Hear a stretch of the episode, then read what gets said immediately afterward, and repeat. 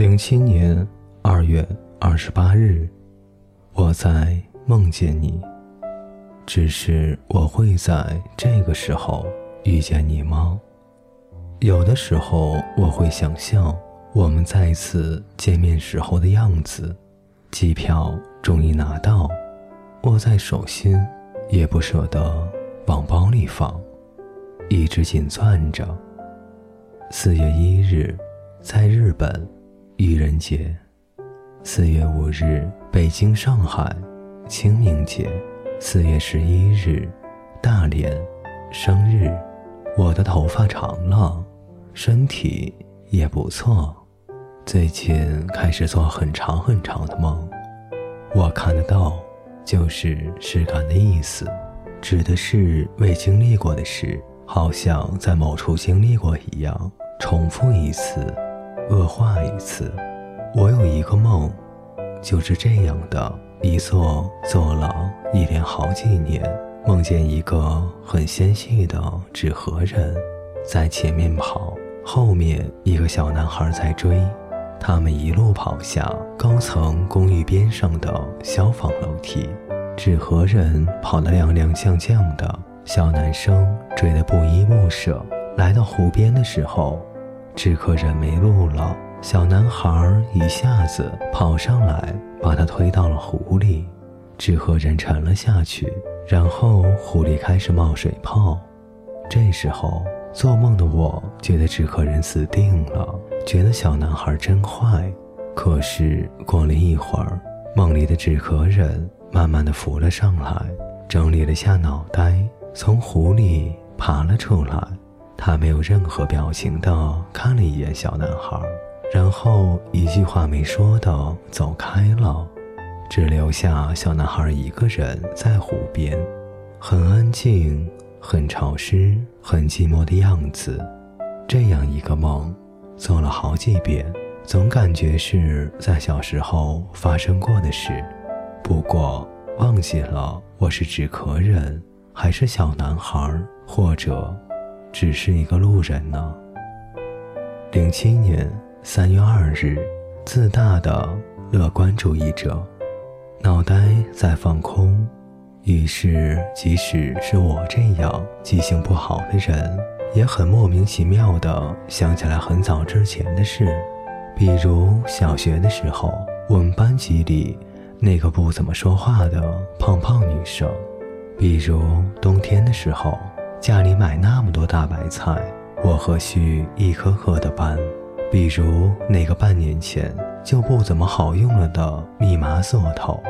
还有不到1个月我要出发了，只是很早之前就想见到的人终于见到了，很早很早以前在心里设定的情节终于要发生了，为什么现在却不希望下个月来临呢？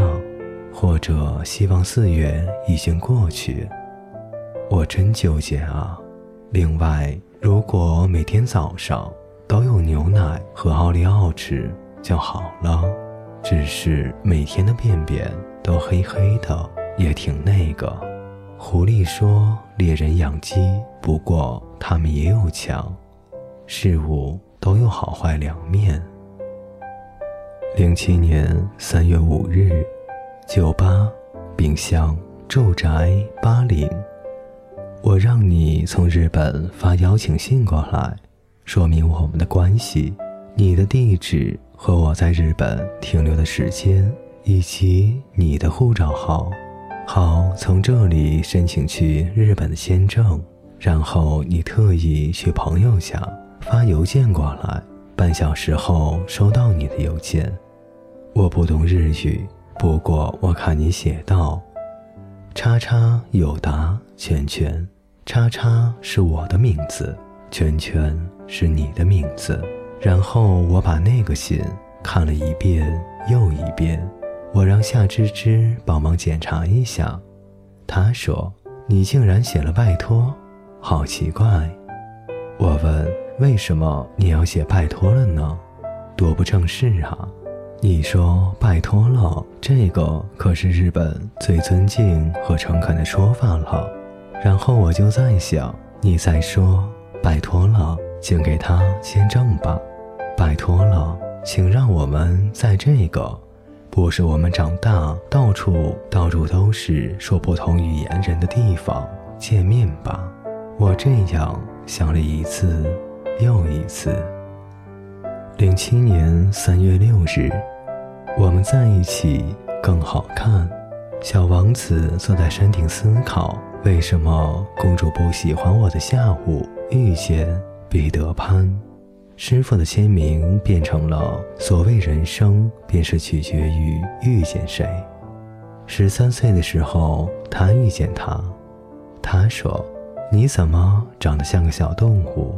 后来他去日本，他去英国，放学坐火车回家的时候，路过一个小站，上来很多学生，前面2个男孩坐下以后，开始分一个随身听的耳机，一个男孩在打游戏机，另一个在看书。然后火车开始穿过草原，云凝重又厚实地铺展到天边，有几只羊站在树下一动不动，好像无形。他的随身听里忽然开始放摇滚的歌曲，有下雨的声音。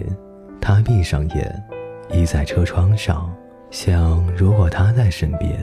15岁的时候他遇到她，好像所有女生之间甜蜜的情感，一起上厕所，一起写作业，一起逛街，一起讨论喜欢的男生。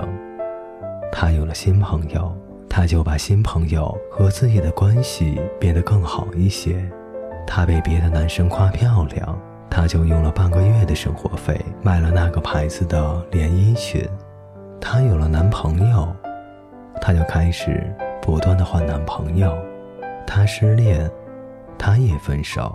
他们出去喝酒，喝到大醉时，她问他：“你有没有一点点想过把一个西瓜放到我的脑袋上？”